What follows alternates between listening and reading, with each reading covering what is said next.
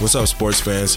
It's your boy Zion Williamson of the New Orleans Pelicans, and you're listening to The Great Scott Show with Scott Prather on ESPN 1420, ESPN1420.com, and the ESPN 1420 app.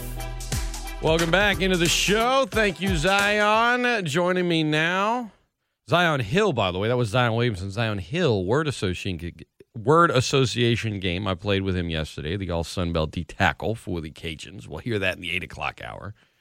Right now, let's welcome in our guest. He joins us Fridays for the Pro Nola segment, where we uh, typically focus on you know the Saints and Pels, but we uh, we oftentimes, especially this time of year, will hit on a number of other topics as well, which we plan to do this morning. Good morning, Gus. How are you, my friend?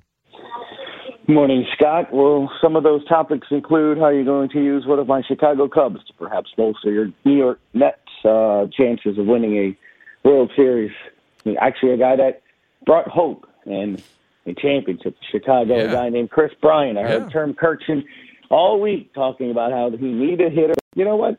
He helped us win one. Hopefully, he can help you win one if that happens or not. You know, I don't know. I it's over. It's over, Scott. I didn't even.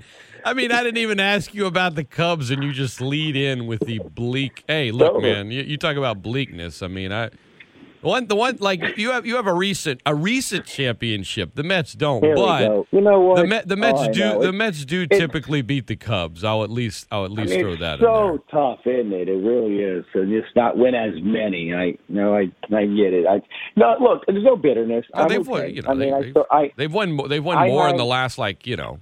Uh, 52 years than the Cubs have. I had to do the math for a second. 52 years, but you know, one yeah. more than the Mets, but I'm um, excuse me, the Cubs. But Anyway, uh, no, man, I don't know. I, I, here's the thing. I, I think you go for it. I, think you go yeah. for it, but but I do think mm-hmm. some of the things I've read, I'm like, man, that's a that's a king's ransom there. I mean, eh, is he the guy that takes you over the top? But then, you know, I look at a team that just won an NBA championship, and it's like, man, when you got yeah. a chance, you just gotta, you know, oh, what? Are, it's too much for Jrue Holiday. It's too much. We all know they don't win the championship without Jrue. We know. I mean, they're not in the finals without Jrue. So yeah, I think when you got a chance for a championship, uh, you, you gotta you gotta roll the dice. You gotta get lucky. You know, you got to make sure you don't hit snake eyes with the dice. Seven would be nice if you can hit it, and um, and if you do all those things, maybe maybe you end up winning it all. Maybe you got to get lucky, and you gotta you gotta take some calculated gambles when you win championships. And honestly, outside of maybe a few dominant champion super duper teams in sports, mm-hmm. most most championships in sports across the globe, if you look at what the ingredient was, it's a combination of great team, calculated gamble, and a little bit of luck mm-hmm. along the way. And you get that you get that trio, then you got a good chance to win it all.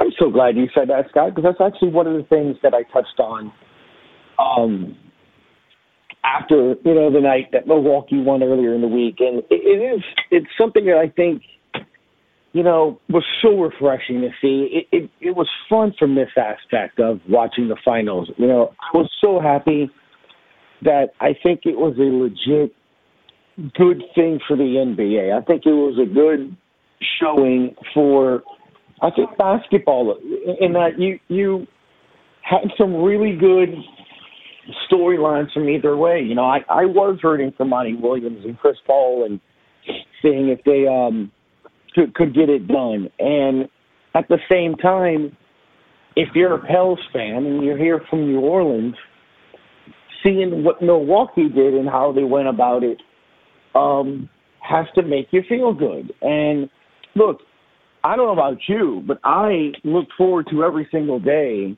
and see how Giannis Antetokounmpo celebrates from ordering a 50 piece at Chick-fil-A to yelling and chanting bucks and six to fans that are in, you know, the drive-through to seeing all of the photos on his Instagram page of the trophy, you know, sleeping in bed with his daughter, um, taking a ride in his car. I mean, just it's so cool to see that because man, I got a lie. I'm not lie to you, and no one was cutting onions. I'll just tell you, it, I, I, I teary. I got teary eyed. What? Watching That's not even him, your team. No, I, I and that's what that's what I was going to get into. That that's what I spoke about the day afterwards. Seeing him at the end of it, we'd become so accustomed and so used to, and almost cynical, right? And just and sometimes bitter, and just we, man, it seems like your show or mine, we're always talking about this person deserves a championship, or this person's wanting to win, or at all costs, you know, Jerry Jones yesterday, I'll do anything for my team and all that, which I understand to an extent. But a team that I was speaking to the voice of the Tulane Green Wave, Corey Glore, who just got here. His family's from Milwaukee. He's been a lifelong Bucks fan. I hear He blue. Uh, wait, wait, wait. I'm sorry. I had to cut you off. You I'm hear it? Uh, You Bluey. I man. know. I hear Bluey. I mean, it's just Bluey. a I great theme song. You got the show on for the kid in the background. Oh, it's my turn. Da-na-na-na. Do you dance I like do. I'm doing right now I every do. time Dad Yeah. comes on? I, Yep. that's what I just did. Bingo. Yeah, Look, I'll sing- the yeah. only only young dads know what we're talking about. Yeah. You were making a great point, and I cut you off. I'm sorry. No, it's actually a smart point because so mom dances, so Anna has to dance, and then when Dad comes, I have to dance and shake my tush, and then we don't have a bingo because we don't have another kid. But McQueen dances. I grab his paws and he dances, and then Carver at the end dances as Bluey. And Corey Glore, who I was just referring to, actually told me when I met him last week here at my house. Um, that his dad actually sends him gifs, and actually he also watches Bluey and Corey's single. No kids, no nothing. So Bluey's a really, really well written show. It's only eight minute episodes where kids are just they're Oh, constantly incredible. flipping on YouTube It's to the next thing because their attention span's short. So you have the the right amount of time for an episode. It's relatable. I mean, the theme song's great. Mm-hmm. It shout out, shout out, Bluey. I feel like Mr. I feel like I feel like Mr. Monkey Jackson the Butler most of my life. But anyway, um, what Corey was saying, and he tweeted that really stood out to me, dude, was he said ten years ago this was a team that was looking to leave Milwaukee. And ten years later they're champions. And dude, that's what I'm saying. It hit me. And I think it it um maybe that's why I got teary eyed watching Giannis sit, you know, on the bench and you just saw the raw emotion of I did it. You know, you saw the emotion of going through all that stuff that people say and we can relate here in New Orleans because we've covered it, Scott, the last three years of the Bucks. You know, he can't win there. He has to leave. Rachel Nichols doing an Anthony Davis, as Todd, Todd, Todd Graffagnini brought up to me when I had him on the next day, dude, and he was right. I forgot about it. Um, you remember the Anthony Davis interview at the beginning of the season, his last season here, where she's asking him, where do you want to go? Do you want to play with LeBron? And she did the same thing with Giannis, you know, and um, it's just everyone couldn't wait to get him out of there. Um, during this playoff run, Scott, you know, you can't win with Giannis. He's not a closer. He's not a guy that can do fire Mike Budenholzer. I mean, literally, national people were saying when, you know, they had lost uh, the second game in either the Eastern Conference Finals or in the NBA Finals, they literally thought that they should replace the coach with a new coach. Like he was fired. It, it was it was an understood that if Milwaukee doesn't win and get to the finals, they were going to fire this guy and it, it's incredible, you know, um, because then you see the opposite side of that, man. The emotion of that guy and what it meant. Scott, watching him go in and out of the stadium and in the tunnels to the locker room throughout the celebration, and he's stopping and high fiving kids that look like their kids in mine. Um, you know, while he has his goggles, it, it's not. It wasn't about him. He's taking pictures with them. He, you know, bent over and high five four year olds, seven year olds, eight year olds. He's hugging everybody. He's hugging staff members. And Scott, you know this, man, when you do your stuff with the Cajuns and you know, I do stuff with Tulane or even with the Pels and Saints, you get to know other coach. You know, it's the media relations person. It's the security guy that's always there in the field that, that you know that says hello to you. And you're seeing him during the celebration, and he's he's a part of theirs, and that's what stood out to me. And I think that's the best way to describe it. He was celebrating with them because, as we saw here in 2009, we absolutely felt like we won the Super Bowl, huh, Scott? I mean, I remember that, dude. I remember that so vividly. I think that's what was so cool. As I was sitting on a couch watching it, I'm like, I get it. I get it. 65,000 people, dude, outside. They just wanted to be a part of it. They just wanted to finally feel like they were winners. Fans like are the they were best, man. champions. I mean, it's like And- and you, that's- you that's celebrate harder and bigger when you're a team and a fan of a team that isn't a traditional perennial power Right. or blue blood that just Right? you know it, it's just a fact. Like I was saying in the first segment this morning, you know, if you get married six times, I'm not, uh, I, I'm not, but if you were getting married six times, my guess is by like the the, the, the third or fourth bachelor party, it's like this is kind of redundant. Like, you know, God, okay, yeah, but if you Please don't- that don't put that first time, that Yeah, one time, man, that bachelor party is uh, is you know, it's. It's you know, you're gonna celebrate it differently. However you celebrate, whether you you know you do it at a camp with friends or go to Vegas, whatever your style is. I'm just saying. Yeah. Yeah, you know what? I would say you're. You're. I mean, yeah. I mean, I I've gone through two, so I don't want to do any more. To be honest with you, so yeah, they were definitely different. And along those lines, that first, oh Scott, congratulations, you're getting married. You can do it again. It's like that's great. So let us know. You know, let us send a gift or Hey, you know, hey. when you get to three, it'll Happy be belated like, oh, anniversary, by the way, to your lovely wife. I wasn't, you know, I said six times. I mean, I'm not trying to, you know. No, you're good. I don't have you on speakerphone, so it's not like you're suggesting anything. You're Uh-huh. good. Hmm Yep. No, they're busy watching Bluey. Uh, Gus Kattengell, I guess. I, uh, parades are. I mean, parades are so much fun. We we we take it for granted here in Louisiana because we get it all, you know, so often with Mardi Gras and whatnot. But I love when a fan threw Giannis the ball and he pretended to shoot a free throw, but he froze for like 15 seconds. I like I like legit laughed. I was like, that's good, man. He's just he's having Dude, but that's what I'm talking life. about, right? I mean, that's what I'm saying. That guy's personality, dude, is so refreshing. You know, it's relatable, isn't it? Is it not relatable to see him like that? I mean, that who does that? Yeah, I love yeah, that. he's great. He froze. that's awesome. ESPN 1420. All right, Gus. Um, let's chat for a minute. Uh, I want to talk uh, Texas OU with you in a few minutes, but um, we've talked about Willie Green, so we don't need to really get in depth anymore about it. The only difference is yesterday that the Pelicans officially announced he was the new head coach. Everyone knew it was coming. Um, uh, they'll have a press conference on Tuesday. Uh, reports out there is that uh, Teresa Weatherspoon, Fred Vinson, likely going to be part of the staff.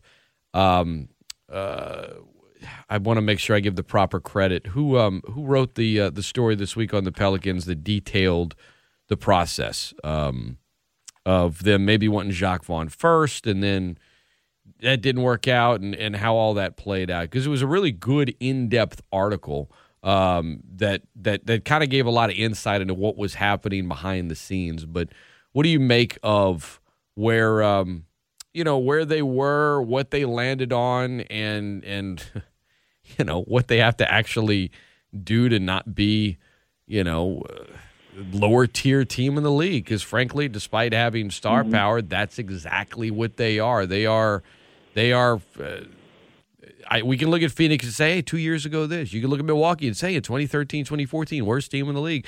We can look at the the, the Hornets slash Pelicans and say, yeah, you know, in, in 18 years in the state, they've won, you know, two playoff rounds. That's it. I mean, they're they've been they've been far away for a while here. So what's what's the key for Willie Green, and, and what do you make of the reports that you know wasn't their first choice, but he's the guy they ended up landing on? Well, you know, I, again, we're talking about uh, being relatable, Scott. I'm pretty sure I wasn't the first choice of my now wife that around for nine years. So, I mean, you know what? Maybe that first choice sometimes isn't kind of what you feel. And, you know, I think I, I'm a very firm believer, while I joke that way, and you know my history and background, especially when it comes to Harvard. Um, I think things happen for a reason, man. I, I really honestly do. And I'm not saying that this is like that to be deep and sentimental, but you never know. And sometimes it is that, you know, sometimes you can wish for something that's either flashing right for you, but you never really understand or know what is right for you until you find out it is right for you, I think, a lot of times. Um, so while he may not have been that first choice, and that first choice was Jacque Vaughn, from everything that I gathered, uh, and it, and as that article wrote too, that's who they wanted to. Um, it it became not the first choice because of I think two reasons, and and whether we agree with them or not, I'm okay with you at least saying okay, those are those reasons for David Griffin being involved and being able to um, dictate or highly suggest things to his coach is important. Hey, he's the boss, right? Scott, when you uh, want want to do things your way, do whatever you can one day to, to be a boss, and, and then you can do so. And when he sat down with Jacque Vaughn, and you read that article, and again, it, it goes to a coach, you know, a bunch of different sources, and it kind of confirmed a lot of the stuff that I was hearing, Scott, that I've told you privately. Um, look, it's not everybody's going to be on board with that. And when you're sitting down and telling him, "Here's your staff," um, I like a backcourt of Nickeil Alexander Walker and Kira Lewis, which, by the way, drove me nuts when I read that on Tuesday because as you know, every Friday I would lose my mind and scream and beg for that starting backcourt, especially the last week of the season when you weren't going to go anywhere. Why would you continuously still start? okay, I'm gonna have a good day. So anyway, but being told your starting lineup, being told your staff, being told this is how he thinks you should do that there's some coaches that are like, you know what? Then why are you hiring me? Um, there could be some coaches say, look, I, I want to do things my way. I, I, I want to have control over my roster. I want to have control over my staff. Um, that's sometimes good and bad, right? I mean, I, I've been around a football program in college where uh, a coach finally got their opportunity, went out and recruited his guys, maybe perhaps friends, maybe that, that were not as qualified to do the job, and they wound up hurting him in the long run, and he didn't stick around as a football coach at a certain school. So, um, when you see that, that's one of those things that stands out. And I think the other thing is being invested and wanting to be into it. Um, Jacque wasn't. And look, we heard Stan Van Gundy flat out tell us that he spoke with him. He's a good friend. Well, we all know how Van Gundy feels about this job and what happened here. So something tells me Jacque probably made a phone call probably said they were talking to me. What do you think? And by the end of that phone call, he probably said, "Oh boy." I mean, I that's what I think. Um, with Willie Green, you have somebody that, um, in Steve Kerr Monty Williams, I think he listened to, and he respected, and he is somebody that in this profession. So I think you have at least a brief history, albeit, um, of him you know, yes, sir, I'll do it. But also being able to get his input. So maybe that helps in a situation like this. And Willie Green, you have somebody that's played in New Orleans. And Willie Green, you've had somebody that um, wasn't a star, isn't somebody that, you know, I mean, I'm looking at the comments last night and, and this morning, and it's still, you know, who is this guy and all this other stuff. But that is probably one of the reasons why he is what he is. Um, a journeyman a guy who did whatever it took to stick around, came off the bench. But Scott, he lasted 12 years in the NBA. It's pretty good. So I think when you think of all of that, maybe that not first choice turns out to be the choice that you need for a team that needs to grow up, needs to mature, needs to play hard, needs to understand you have roles, needs to understand you're not there yet. Um, there's a lot of work to do can sit down and tell him this is how Curry does it. This is how Chris does it to his backcourt. This is how we did it to get to the finals. This is how we won the finals in, you know, Golden State. I, I just think that he already, in a short amount of time, um, can walk into a locker room and can tell you, okay, look, I can tell you the ways to get there, and I can tell you what we did to get there and what happened while we were there. It's it's up to you to buy in now. So I guess what I'm getting at is it's going to be really really hard. I think for Pelicans players that I was told were craving a quote unquote former coach that it's you know going to be hard for them to to not buy in or, or not play for this guy because you know what, what else are you looking yeah, for? Yeah, yeah. ESPN yeah. 1420, Gus Kattengell. Saints and Pelicans correspondent. Our guest, Jake Fisher, was the name of the uh, writer and a reporter who uh, wrote the article that was detailing a lot of the backstory about how it led to uh, to Willie Green. Um, all right, guys, let's um, let's hit on uh, before we hit on OU Texas. Um, I was at Sunbelt Media Day yesterday. Uh, for those that might have missed some of it, my interview with Coach Napier is up on our website. My interview with Keith Gill, the commissioner of the Sunbelt Conference, who I have been critical of, and I was honest with him about some of the stuff I've been critical of uh, when I talked to him yesterday. But those are up for folks if they want to hear it. Um, in terms of before we get to the the P five and what might happen with some moves there, in regards to the G five, uh, you know, in the last, I don't know, sixteen years, like when I when I first started, let's just say working together, you know, in New Orleans back in you know 03, 04, I mean the Sun Belt was clearly the the bottom feeder of D1 college football conferences. It was. It was the worst. Um, Fast forward to 2021, and it is. I mean, you you, you probably have multiple teams in the top 25. Um, it is right up there with the American Athletic as the best G5 conference in football. The Sun Belt didn't great, but when you look at the top of it, um, you know, he- the Sun Belt is headquartered, their office in New Orleans.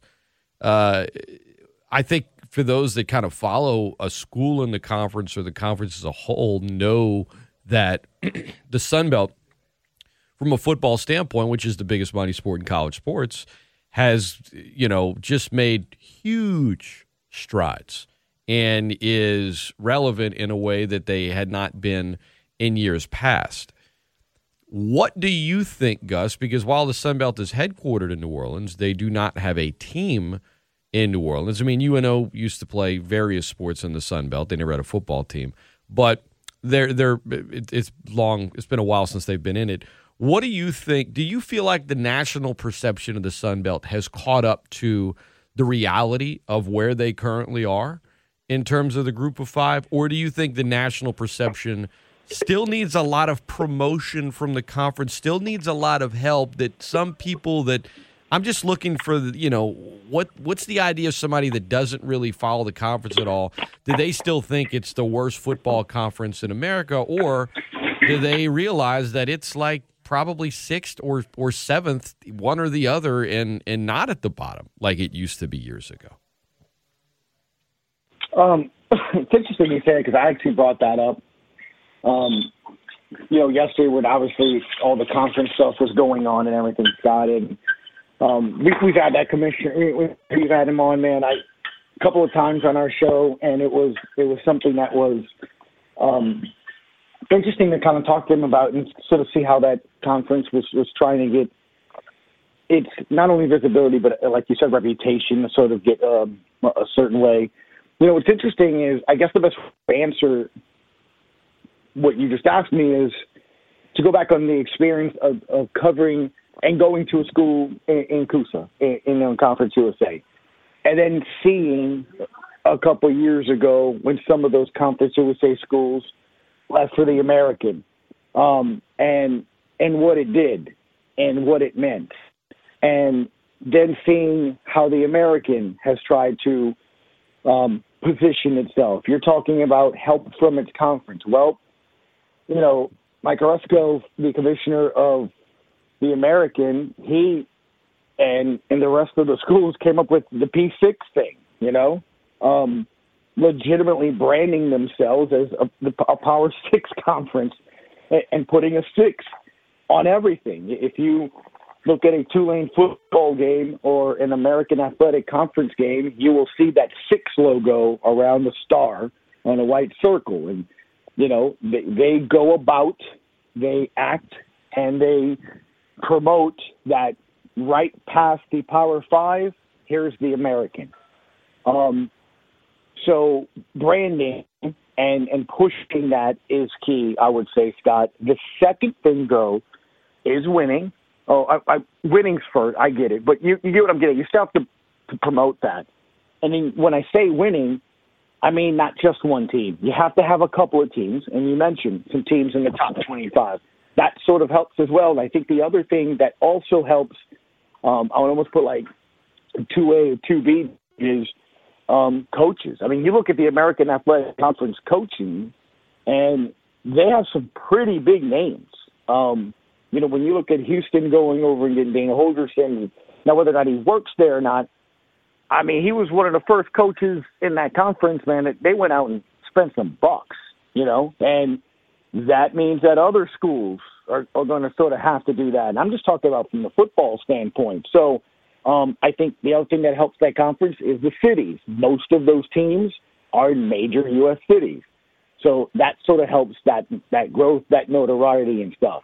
Um, in basketball, you have some really big names that are in that conference. So I, I think to answer your question, I would say if you want that conference to grow nationally in terms of perception, nationally in terms of monetary value, because that's the important thing we've heard in the last 48 hours, right? Why Texas and Oklahoma are looking to go to the SEC. And, and what is it? It's money. And, and specifically, what is that money?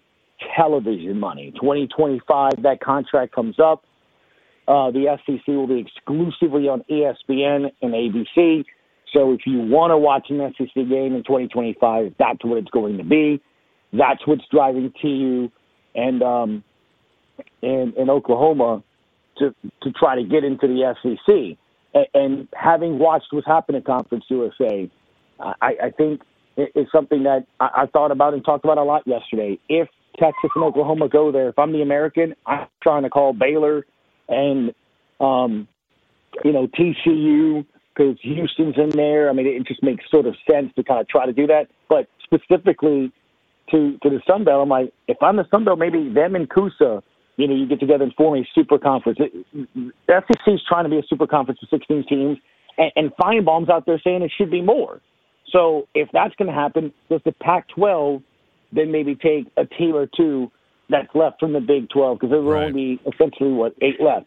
Um, the Big Ten, do they take your Kansas, Kansas State, Iowa, Iowa State, kind of in the right frame and area? So if that happens and you want a decent TV deal, because Scott, the American has all of their games on ESPN Plus. Now I know some on the Sun Belt do as well. I know the Cajuns were on there a lot, but I'm talking everything: baseball, basketball, women's basketball. Every time I called the game, there was somebody behind me in a suit doing it for ESPN Plus, whether it was home or whether it's on the road. Um, so if you want that TV deal, if you want that relationship that that does that, um, I think conferences kind of maybe coming together in the future are going to be key. Because I'm with you. Whether it's Conference USA, you have two, three schools, depending on the sport that are at the top and then everything else. And I think in the Sun Belt, you've seen some teams lead the way. Um, and, and Scott, look, the Cajuns have been to the World Series. The Cajuns have, uh, you know, made some news in basketball and, and having guys get drafted and go into the league. And obviously, what Coach Napier's done, man, has been incredible. But again, name notoriety, recognition, the guy that other schools want, winning. Um, you know, you, you talked about App, you know, stay in the other schools like that too that are consistently winning and, and being put in those positions and programs. That's going to help go a long way. You just wonder how um, it goes moving forward with all these different conferences. Heck, it may be one of those schools that that goes um, that that may try to get into a conference um, or stay in it. Um, but that's kind of what I'm keeping an eye on to to what happens because there will be ripple effects um, because of Texas and Oklahoma if they do that. ESPN 1420 and Gus Kattengell, our guest. I mean, it, it unless Texas starts asking for all this preferred treatment, which they probably will once they're in the SEC, um, but not beforehand. Um, it, it just feels like we're on a crash course to this eventually happening. Now, A&M is going to oppose it and they need three other schools in the league to say we don't want this to happen that would get rid of this. And you know if if it does you know who is the other three teams going to be other than a&m because you could you could make an argument to missouri and arkansas and others and you could point to look on the field this is going to hurt in a big way but then you go to a president and you say yeah well look at this look at these dollar signs right you know, for A and M, yeah, you can make more money, but they they've got you know, I mean, they're they got boosters out the wazoo. It, it doesn't matter. You know what I'm saying? And and don't underestimate their their disdain and hate for the University of Texas. But I remember 11 years ago when there was, I I like I remember like it was yesterday. Oh, the, it, it it's going to be the Pac 16, and the Big 12 will be no longer. That was when conference realignment, everything was all these movers and shakers, and all signs were pointing to that. And there was talk that that's what the Pac 12 was going to do. Or at the time, the Pac 10, they were going to move to the Pac 16. And what is the Big 12 going to do? And a couple of these schools in the Big 12 will be left hanging out to dry. And yeah, didn't happen. Big 12 was saved kind of at the last minute, but that wasn't that long ago. So could could something throw a big monkey wrench in this to prevent it from happening? I wouldn't bet on it um, because I think, like you said, the dollar signs. But then if you go to 16, is there a mad scramble after that for the Big Ten, for the Pac 12, for the ACC? We want to get to 16 too, you know? And then now you just have P4s. And if you go to 16, you know, I mean, would, would LSU, excuse me, would LSU, would the SEC prefer a Clemson uh, as opposed to an Oklahoma. Well, if you do that, then maybe South Carolina saying no, and if A and M and Carolina say no, can they convince two others? I don't know, but I think I, I, I just feel like at some point I do think Texas will be in the SEC, probably Oklahoma as well. But I think there are going to be so many layers to this thing. Like we haven't even cut the onion yet. We haven't even cut it. The onion is this report Texas and Oklahoma are looking into getting into the SEC, and nobody in the higher ups at the SEC offices in Hoover or Texas or Oklahoma, for that matter, are denying it.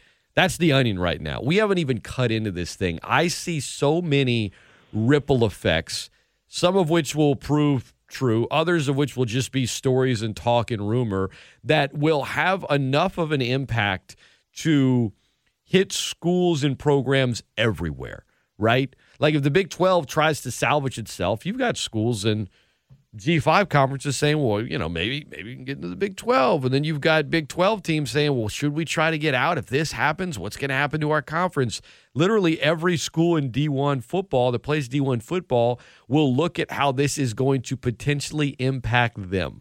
So, we, again, we haven't even cut the onion, but by the time we get to the center of it, it might be four or five years from now it, it's it's just gonna look it's gonna be crazy, man. I mean, I I kind of dig it because it's gonna give us great content, but we are in the very very early stages of just how many layers of this onion we're going to be smelling, eating, whatever metaphor you want to use. It might make you cry. Right. Maybe you like it. Maybe you like it grilled, fried, whatever. Come up with your food metaphors, but I'll just say buckle up because it is one big onion.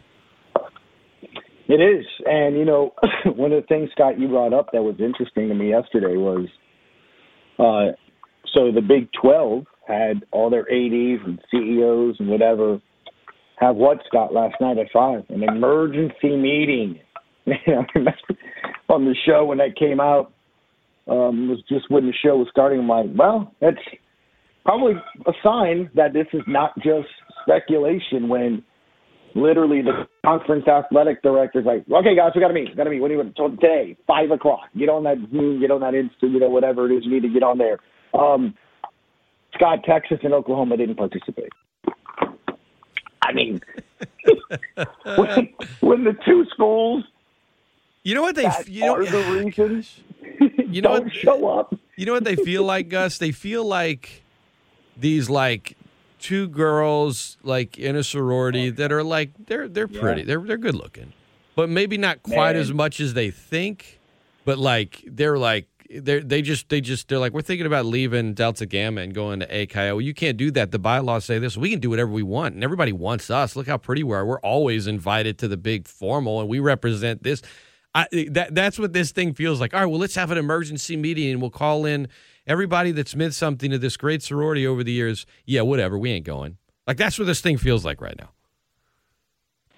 Yeah, and look, man, you just look at some of the reaction this week um, from Jimbo Fisher, who was, you know, the head coach of Texas A&M, who it was his time to walk up, and that report came out. But look, I love it. I love what he says. Hey, be careful what you wish for. You know, um, in that he's right. He sees it. You know, when he came over from the ACC, it, it's tough.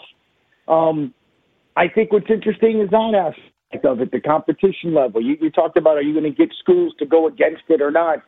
I'm going to be honest with you. Schools that have trouble beating Alabama in football, bring it on. You know, because you want God, it might be a bloodbath, but with the expanded structure, with the way that they're trying to do different things, I think what you're seeing is, you know, and I think one of the reasons that I'm in favor for it is it does stink that literally you have one hiccup, one slip up, one loss, you're done. And that's tough. So with the expanded playoff, you'll be able to have one or two losses. I think obviously the more talent you put in, it's going to be tougher. Scott, you think the SEC was a tough conference when it comes to baseball before? Oh, I mean, I mean Texas was pretty good this year, you know. So I think it's interesting um, to do it. I I'm with you. I'm all for the content.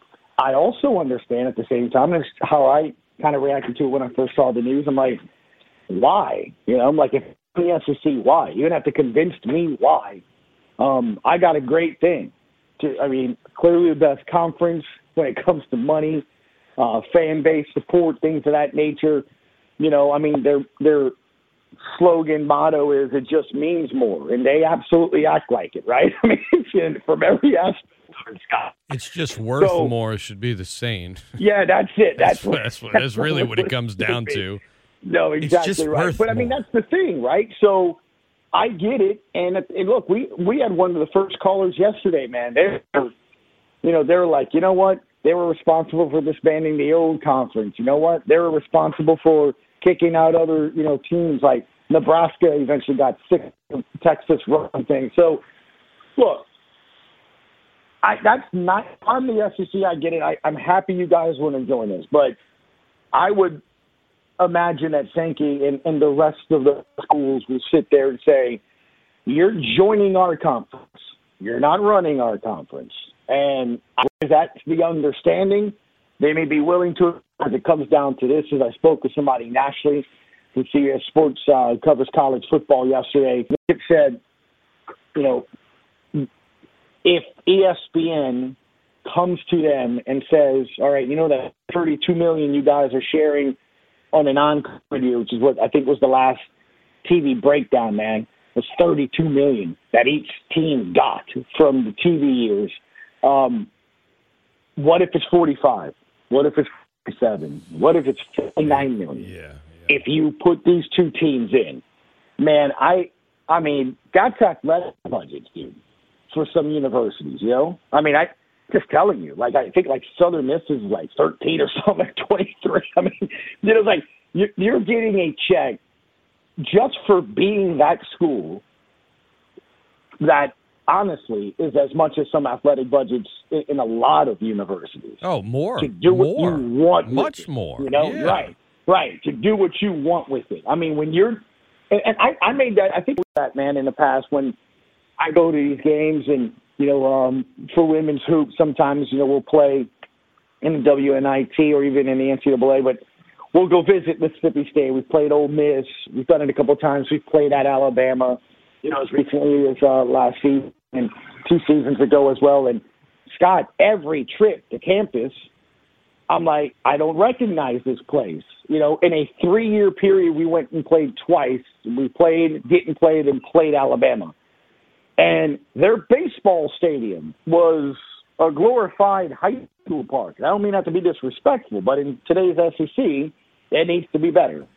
The last time I went, which was what, two seasons ago, um, I remember sending pictures to the graph. I'm like, would you look at this place? I'm like, it it was incredible. Um, the the street that separates that field with the football facility with the massive sign that you can see from you know, on the other side of the street that says, you know, head coach Nick Saban's parking right by the door on the back, which is interesting. Um, that had been upgraded, man. Um, every street sign is crimson, you know, with white lettering. That cost. Like my point that I'm saying is, I found these schools in the last four or five years. They're finding ways to spend the money. Like they're they're literally coming up with reasons and ways to spend money, bricking everything. All these buildings that are new, the football facility for Alabama's getting redone on the exterior. Uh, like I said, just the street sign colors. And if you're sitting there going, well, that's not a big, I'm just saying, look, go around where UL's campus is and imagine every single street sign, you know, looking a Well, certain way. I- I- think the another screen. It looks thing- like an amusement park. you another know? Thing like to there's no consider- trash or anything. Right. And, and another thing to consider, right, some of these schools have so much money, and guess what? None of it's going to the players. So what now with NIL, what if, you know, some of these was just gonna say businesses and boosters are like, Yep. we've been giving you this this way for so long, but now we're going to use some of our our um, advertising budget, and instead we're going to player or these players or this team or the, and we're not going to siphon it through the athletic budget. We're going to do it over here to these players separately. So now these schools that have just had buku money are like, we got to make sure where we get the guaranteed money all the time is the TV money. Because once that's signed, you know, if you want to get out of it, guess what? You're going to have to pay a bigger fine just to get out of it. So ultimately, we're going to get it over the life of this contract. That could be factoring into the thinking as well of how do we keep some of this coming in? And all right, let's look in Texas and Oklahoma. All right, let's look at getting into the SEC. It's just, again, it's it's it is a big onion, and um, we're gonna get we're gonna get plenty of great content out of it. You can get great content a- every day from uh, our guest right now, Gus Kattengell. He is the host of the Sports Happy Hour podcast in New Orleans, noon to three. Eh, I'm sorry, the Sports Hangover. I blame Ralph Malbro for that. Our friend Ralph, he he texts me a lot, funny stuff. I had him on yesterday, so There I know you go. exactly what you're talking my, about. my, my, my guy, man. You know, we used to Gus and I used to work with Ralph back in the day too in New Orleans. Yeah. So old times. Yep. Uh, the sports hangover. It's all right. One time, I think I was on his podcast like a, a few years ago, and I called him Gus once or twice, and he's like, "Scott, it's Ralph." I'm like, "Oh, I'm sorry. I'm just so used to talking Saints with Gus." So, uh, I guess I owed him that one. Uh, the sports hangover, ESPN Radio in New Orleans, uh, noon to three weekdays, and uh, give him a follow on Twitter at gcat underscore one seven. All right, man. There were things we didn't get to dig into today, like the NFL and vaccinations. And I, had fun talking about parades, celebrations, and conference realignment. So Yeah. um, I appreciate the time, my friend. Um, I don't think we're going to be chatting next week or potentially the week after. So we'll take a quick a quick hiatus from our Friday convos. But um, by the next time we talk, man, it is. Uh, Shoot, I mean, we're talking preseason. We're talking deep into training camp. We're Right. The NBA draft has taken place and free agency. So we will have a a full cupboard to uh, to open up and uh, and start chewing on a number of things when we chat in a couple of weeks. But I appreciate the time, man. All the best to the family, and uh, go watch Bluey. Yep, all about Bluey. Uh, yeah, dude, it's nuts, dude. When you think about it, that next Friday, I'll be what is it? Almost eight o'clock. Yeah, I'll be on my way to practice here in a little bit. So uh, I'm excited. Looking forward to it, man. Training camp starts next week. Let's get it. Appreciate it, my friend. I'll talk to you soon uh, off the air. I'll talk to you on the air in a couple weeks. Sounds good, man. Take care, buddy. There you have it. That is Gus Kattengell, Saints and Pelicans correspondent. I'm Scott Prather. It's E ESPN 1420 and .com.